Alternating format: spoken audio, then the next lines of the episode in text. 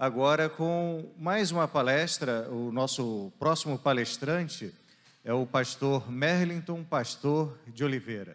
Ele é pastor e psicólogo.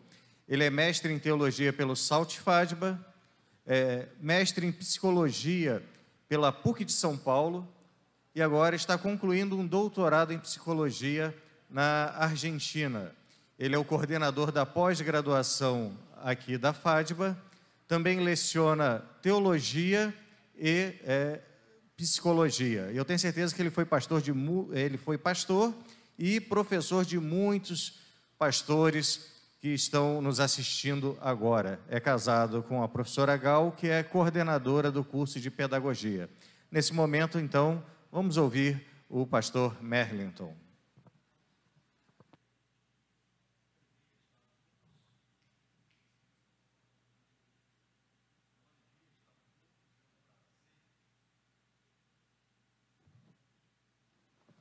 Ah, só pronto. Tivemos aqui um, uma dificuldadezinha aqui no som.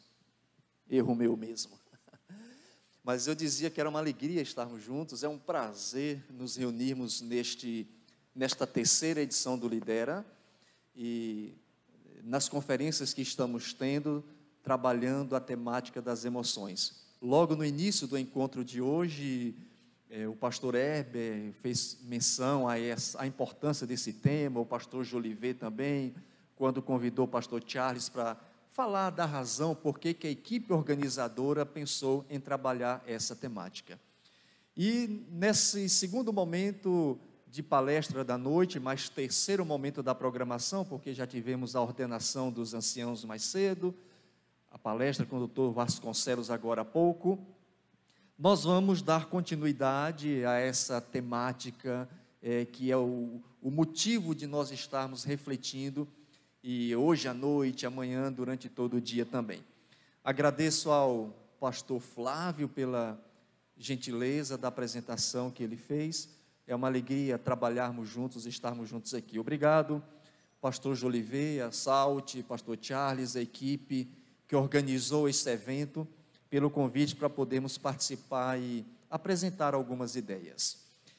É, o tema das emoções, durante muito tempo, foi um tema, é, como eu que diria, de preocupação para os cristãos, e particularmente para nós é, da igreja adventista também.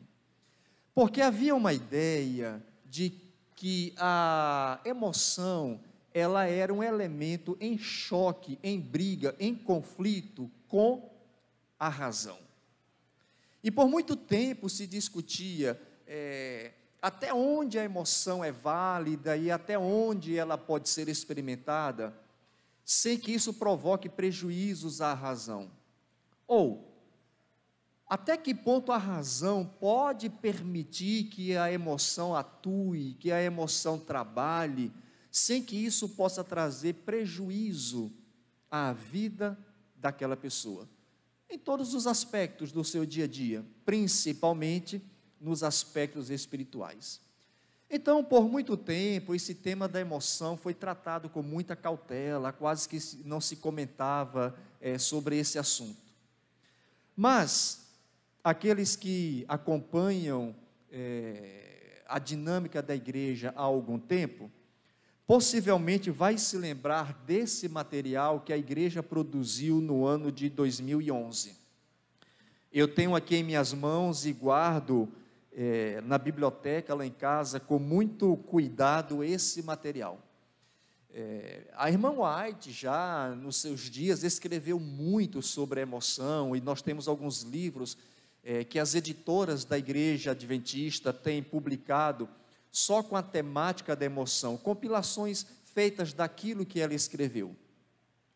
Mas, mais recentemente, a gente percebeu uma abertura mais significativa quando a igreja produziu esta lição da escola sabatina, que você pode ver aí na tela, que aparece no slide, mas que eu tenho aqui um, um número em minhas mãos. O tema geral desta lição da escola sabatina, que foi a lição de janeiro a março de 2011, foi a Bíblia e as emoções humanas. Durante três meses, todos os dias em nossa casa e cada sábado na igreja, nós nos reunimos ou individualmente em casa durante a semana e estudamos e discutimos a importância das emoções para a nossa vida e a importância de sabermos lidar com as emoções. Aqui na página de abertura, o autor da lição, então, em 2011, escreveu o seguinte: Nós, humanos, somos os únicos seres racionais de toda a criação. Entretanto, também somos seres emocionais. O que isso quer dizer? Que nós não podemos tratar de um tema em detrimento ao outro. É importante pensar na necessidade e no valor que devemos dar ao nosso raciocínio, à lógica, à razão, mas nós não podemos desmerecer a importância e o significado das emoções em nossa vida. Nos momentos que vamos ter juntos daqui por diante, é, nós vamos trabalhar a seguinte ideia: como nós, sendo líderes, podemos manter equilibrada a nossa condição emocional? E o que fazer para que esse equilíbrio possa estar presente em nosso cotidiano? Então, essa é a ideia: dar um panorama geral do que a emoção, dos males e dos benefícios que elas nos trazem e de como a gente pode agir em nosso cotidiano para mantermos uma condição emocional equilibrada, para enfrentar as lutas, as dificuldades, os, as angústias, mas também experimentarmos as alegrias, os prazeres, as satisfações que um exercício de liderança nos proporcionam. O Dr. César Vasconcelos, principalmente na parte final ali da sua apresentação, é, mencionou da importância de líderes, é, sejamos pastores, anciãos ou responsáveis por qualquer área de ação da igreja, é, da importância que precisamos ter de sabermos zelar e cuidar dessa nossa realidade humana. A emoção muitas vezes é confundida com a ideia de sentimento também. É, muitas vezes, quando nós falamos da emoção, ou quando nós falamos de uma emoção, nós nos referimos àquela experiência que estamos tendo como sendo um sentimento e vice-versa. Muitas vezes nós estamos falando de um sentimento e nos, nos referindo a ele como se fosse uma emoção. Embora emoção e sentimento estejam bem próximos, e suas características sejam bastante similares, há um pequeno detalhe que nos ajuda a entender quando nós estamos falando ou experimentando uma emoção ou quando nós estamos lidando com um sentimento. Um ponto que nós destacaríamos para termos então essa distinção do que é um e outro é que a emoção, ela costuma ser a manifestação é, de uma condição naquele momento. Então, você está fazendo aniversário e alguém de, de surpresa lhe dá um presente, você grita, você pula, você chora, você sorri, experimenta um estado emocional de alegria. Isso é uma emoção. O sentimento já diz respeito a uma experiência mais perene, constante, mais frequente, está relacionado com as afeições, está relacionado com as, com as afetividades que nós experimentamos. O amor, por exemplo. Quando nós falamos de amor, nós não estamos necessariamente falando de uma emoção, mas nós estamos falando de uma condição de afetividade, uma condição de afeição, de um sentimento. A emoção é a manifestação de um momento. O sentimento é uma experiência prolongada. A emoção costuma ser um estado de reação instantâneo e muitas vezes até inconsciente. Eu usei há poucos instantes o exemplo de uma realidade é, saudável, que foi uma condição de alegria. Mas, por exemplo, digamos que você é, esteja pilotando a sua moto, ou andando de bicicleta, ou dirigindo o seu carro, ou até a pé, e de repente um outro motorista faz um movimento atrás do seu carro, ou ao lado, ou à frente, que lhe dá um susto, e por um instante você sente uma raiva daquele motorista.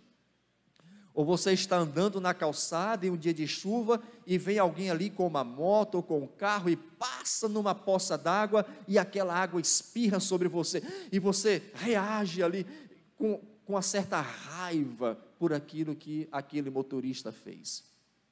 Mas daqui a pouco a, a situação passa, você se acalma e esse estado emocional ele volta ao seu equilíbrio. É instantâneo.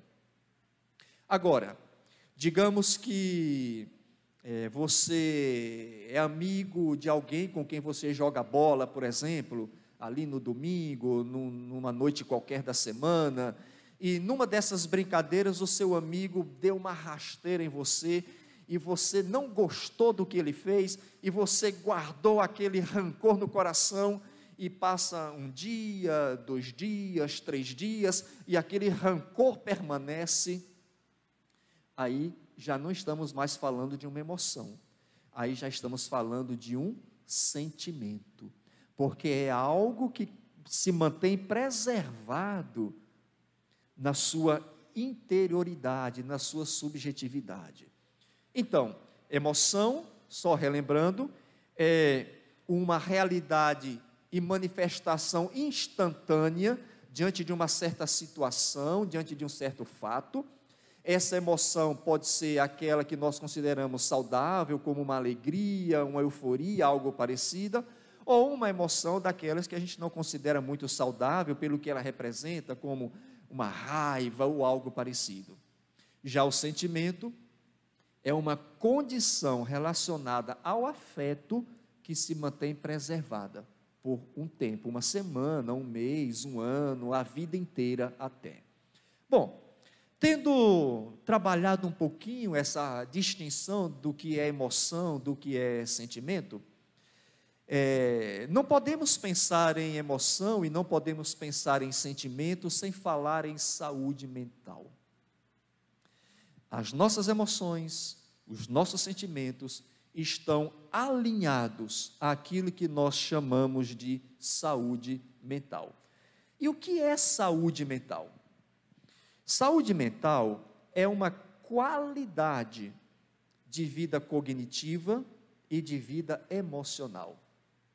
Embora, como eu disse instantes, instantes atrás, por muito tempo se buscou fazer um isolamento entre razão e emoção, até denegrindo uma e exaltando outra, ultimamente tem se entendido que, na verdade, razão e emoção são realidades da condição humana ambos têm o seu valor, ambas merecem a nossa atenção e ambas merecem ser bem cuidadas.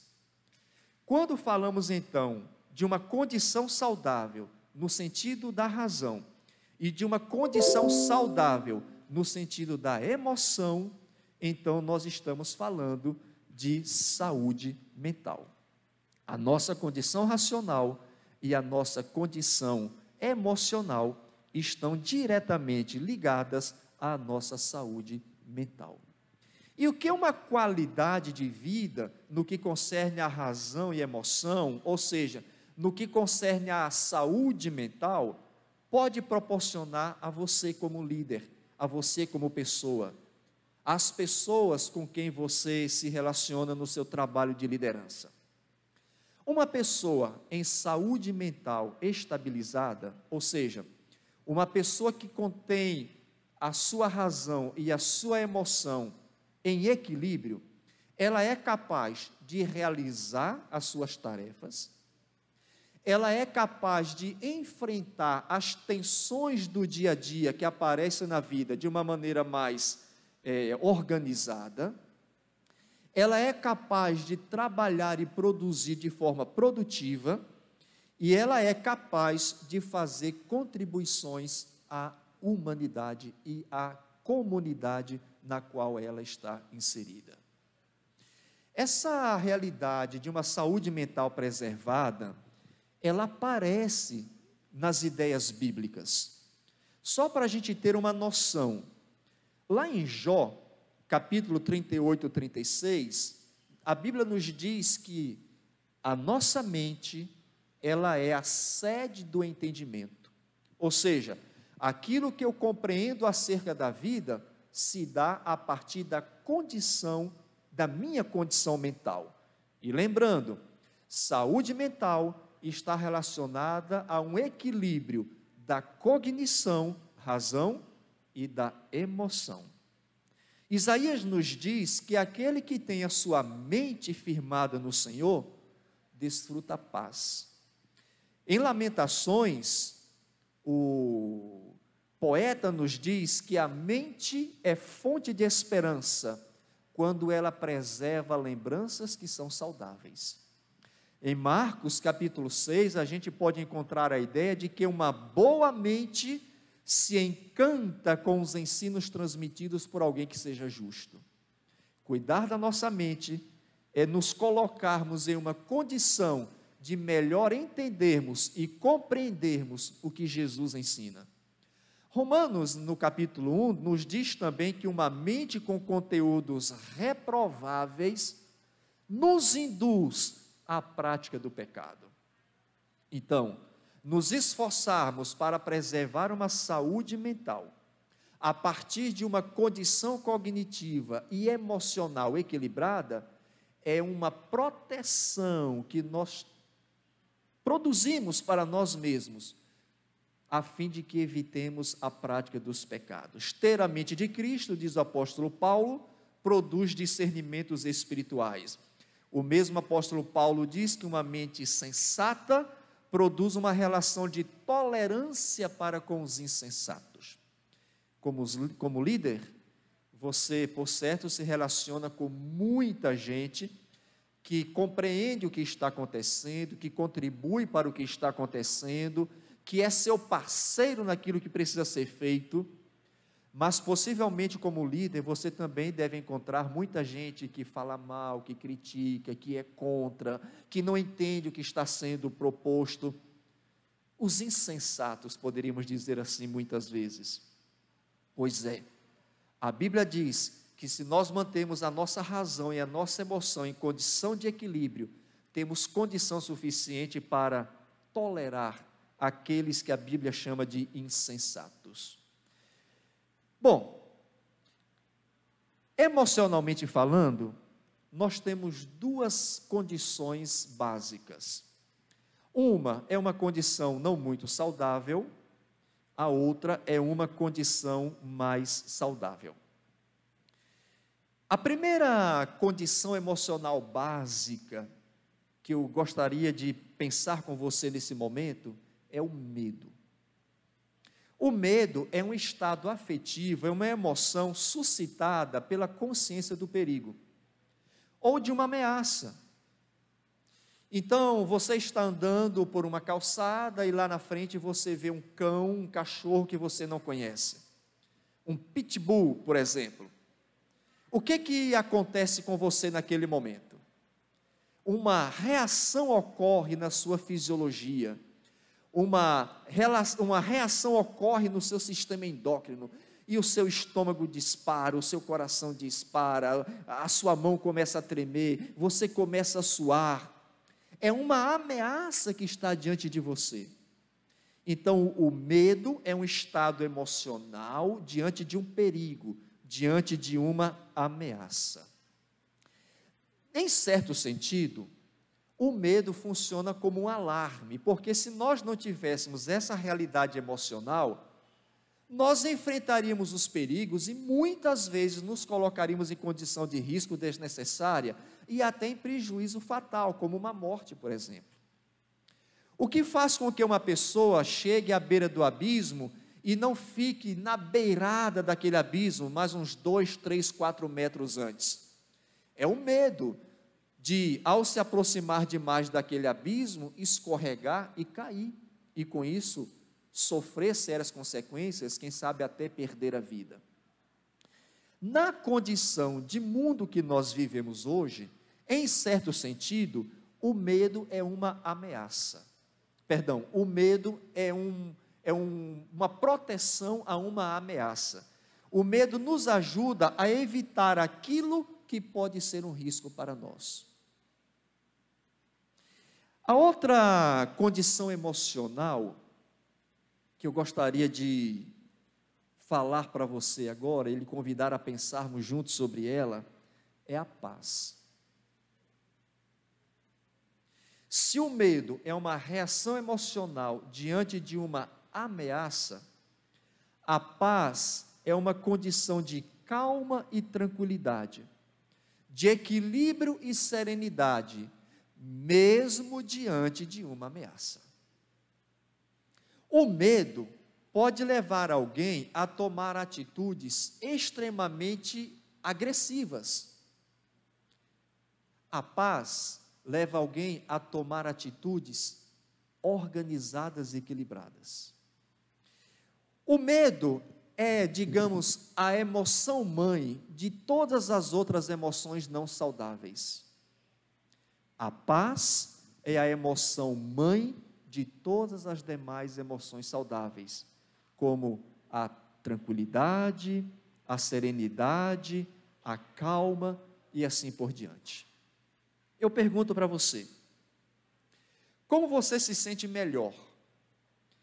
Experimentando medo e as emoções consequentes dessa primeira emoção, como a raiva, o rancor, o ódio, a desilusão, a desesperança, todas essas outras emoções são filhas desta emoção mãe que é o medo. Ou você se sente melhor experimentando aquelas emoções derivadas da emoção mãe paz, como por exemplo, tranquilidade, serenidade, alegria, felicidade, mesmo diante das adversidades. Como você se sente melhor? Experimentando medo e suas derivadas ou desfrutando paz e tudo que ela proporciona? Possivelmente, é muito melhor estar numa condição emocional de paz. A pergunta é: como eu posso ir neutralizando essa emoção primeira, medo de minha vida e suas derivadas, e fortalecer essa outra emoção básica que é a paz e suas derivadas? Bom, a irmã Ellen White nos dá um conselho de como podemos fazer isso.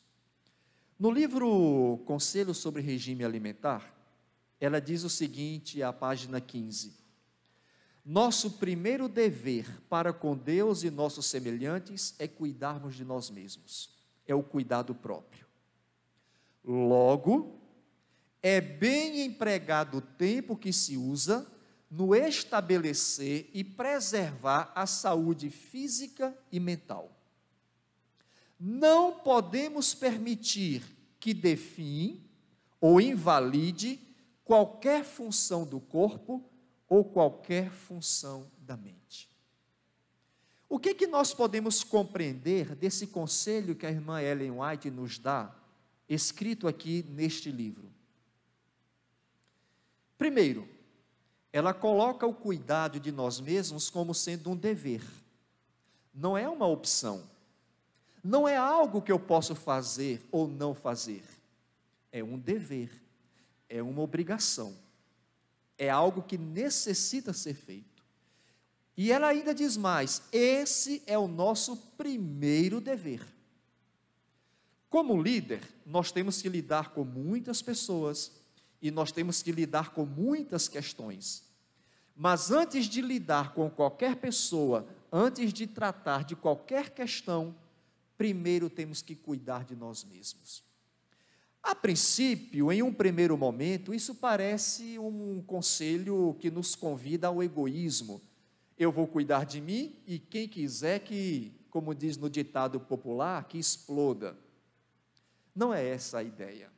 A ideia é a seguinte: se eu não cuido de mim, se você, como líder, não cuida de você, vai chegar um momento que lhe faltarão recursos pessoais, energia suficiente para cuidar do outro e para servir a Deus. Quando você se preocupa em cuidar de você, quando eu me preocupo em cuidar de mim e faço isso, eu estarei numa condição saudável tal que estarei bem preparado para cuidar dos meus liderados, para tratar das questões que eu tenho que lidar e para melhor servir a Deus. O conselho da irmã White não é um conselho egoísta, mas é um conselho para o altruísmo. Cuide de você para você estar bem preparado para servir a Deus, para servir aos seus liderados e para cuidar das questões que você tem de cuidar.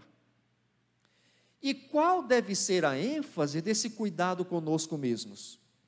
Então ela nos diz aí: nós temos que cuidar do nosso corpo, mas nós temos que cuidar também da nossa condição mental, da nossa razão e da nossa emoção. Lembre-se, condição mental saudável inclui cuidar da cognição e cuidar da emoção. Essa ideia da irmã White que nós encontramos nesse livro aparece em outras palavras na Bíblia. Quando Paulo escreve a Timóteo e diz assim: Timóteo, tenha cuidado de ti mesmo. E se você abrir a sua Bíblia e ler esse verso, você verá que Paulo continua dizendo o seguinte: e cuida da sã doutrina.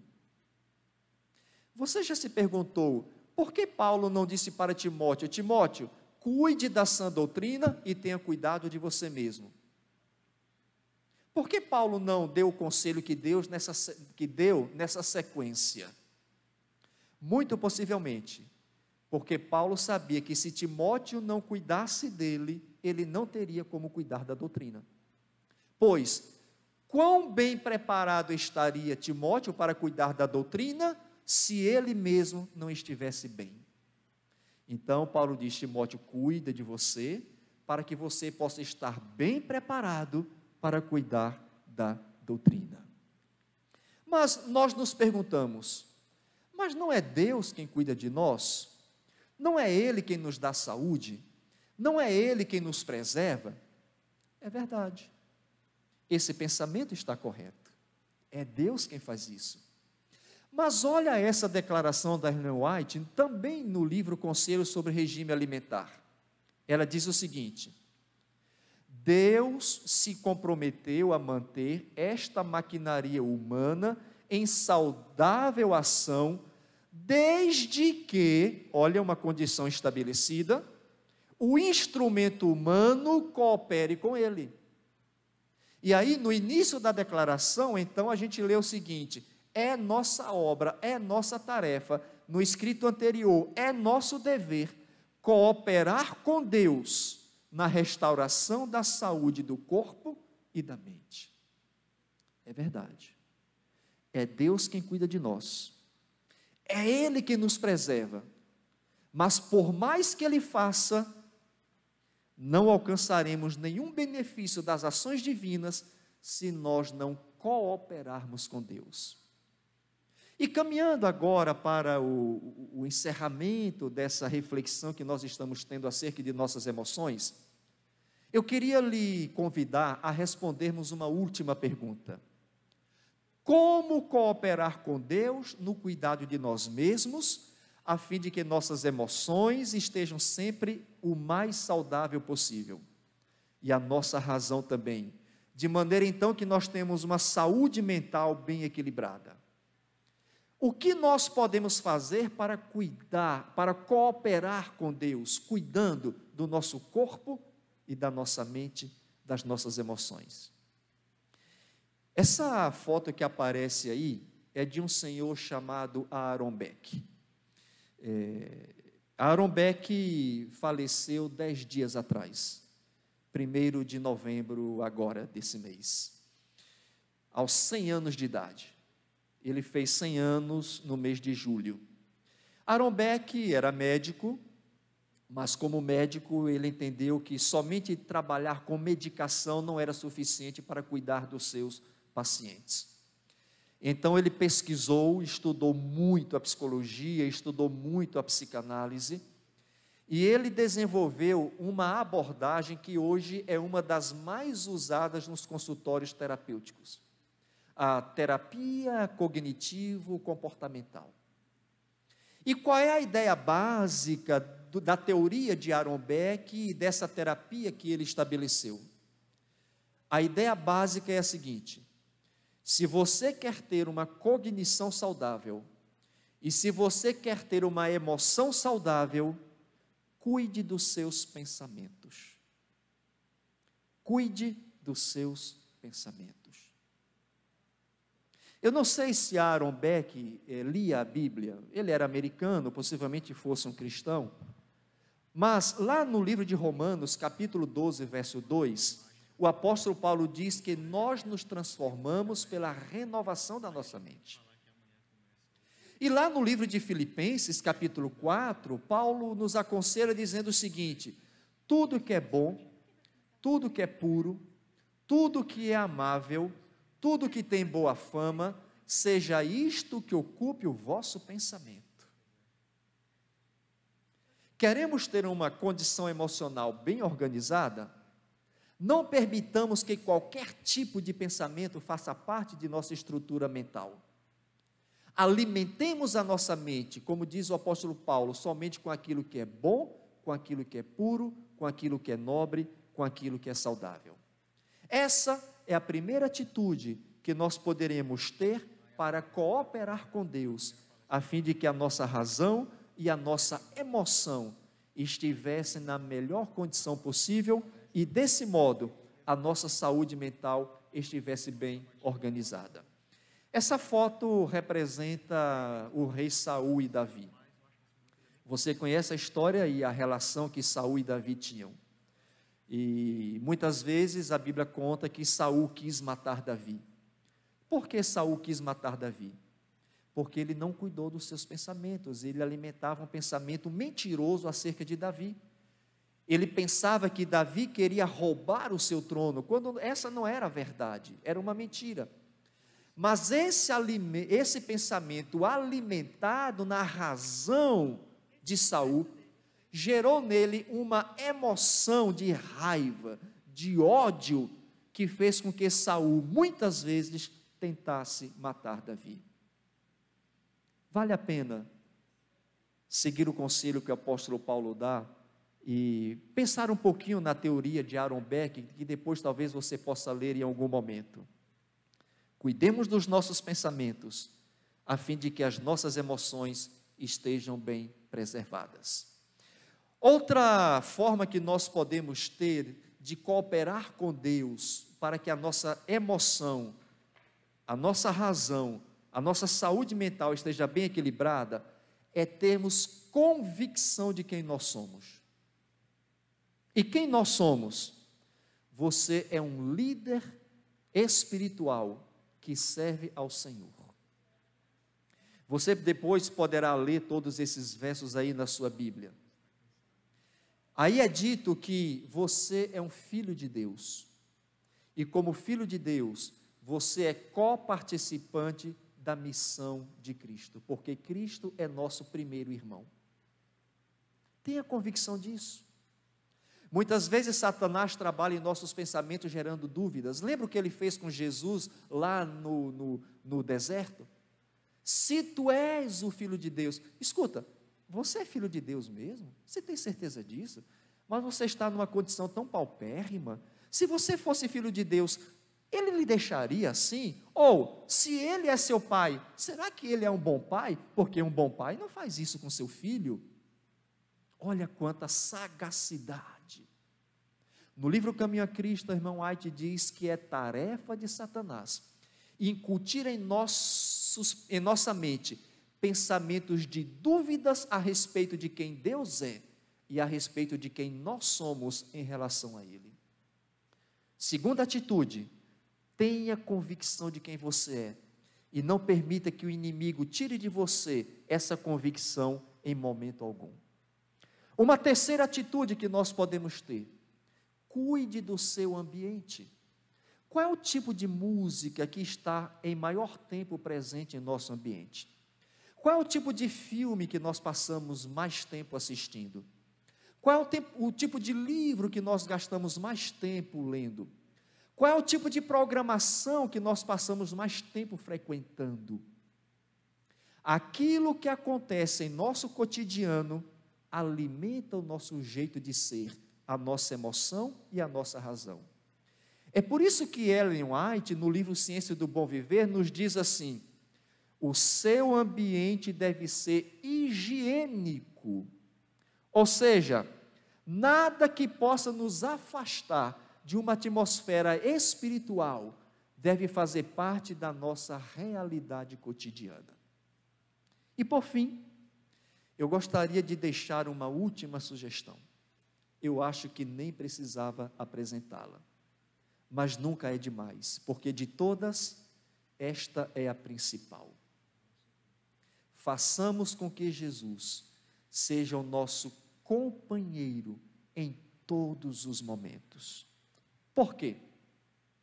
Lembra que eu comentei instantes atrás que nós temos duas emoções básicas: o medo e a paz? De onde vem o medo? Qual é a origem do medo? Se você der uma olhada no livro de Gênesis, capítulo 3, você vai ver o nascimento do medo na realidade emocional humana. Adão e Eva pecaram, e Deus veio se encontrar com o casal, como era costume fazer, e eles estavam escondidos. E quando Deus perguntou: Onde vocês estão? Estamos escondidos. E por que vocês estão escondidos? Adão respondeu: Porque nós estamos com medo. Medo é uma emoção que tem a sua origem no pecado. Por isso que o medo é a mãe de todas as demais emoções não saudáveis, como o rancor, o ódio, a raiva, a ira, a agressividade, etc. Porque o medo é filho do pecado. Por isso que a gente sente medo, porque nós somos pecadores. O apóstolo Paulo diz: Todos nós pecamos e estamos destituídos da glória de Deus. Mas a bondade e a graça divina nos apresentam uma solução. E qual é a solução da bondade e da graça divina? Cristo Jesus.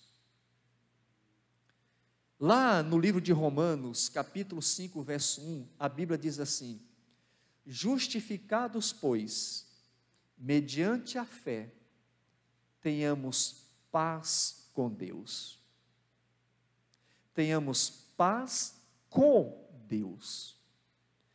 A paz é fruto de uma relação, de uma relação estabelecida com Deus.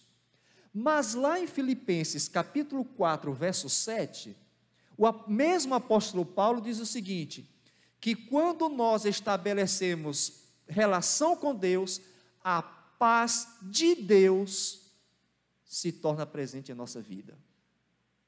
Então, Cristo Jesus restabelece a nossa paz com Deus, relação. Adão fugiu de Deus, Jesus nos traz para perto de Deus novamente, sem medo. E o resultado dessa paz com Deus é que a paz de Deus passa a fazer parte de nossa vida. E a paz é a mãe das demais emoções saudáveis que a gente pode experimentar: alegria, a felicidade, a satisfação, o equilíbrio, a calma e assim por diante. Então, queridos amigos, queridos irmãos, colegas, nós temos duas emoções básicas: o medo e a paz. Se nós cooperarmos com Deus, dia a dia, essa emoção primária medo poderá ser minguada e a emoção mais saudável e a emoção saudável poderá ir se fortalecendo em nosso em nosso viver. Que Deus nos abençoe. Que Deus nos dê a graça de desfrutarmos o máximo de paz que pudermos.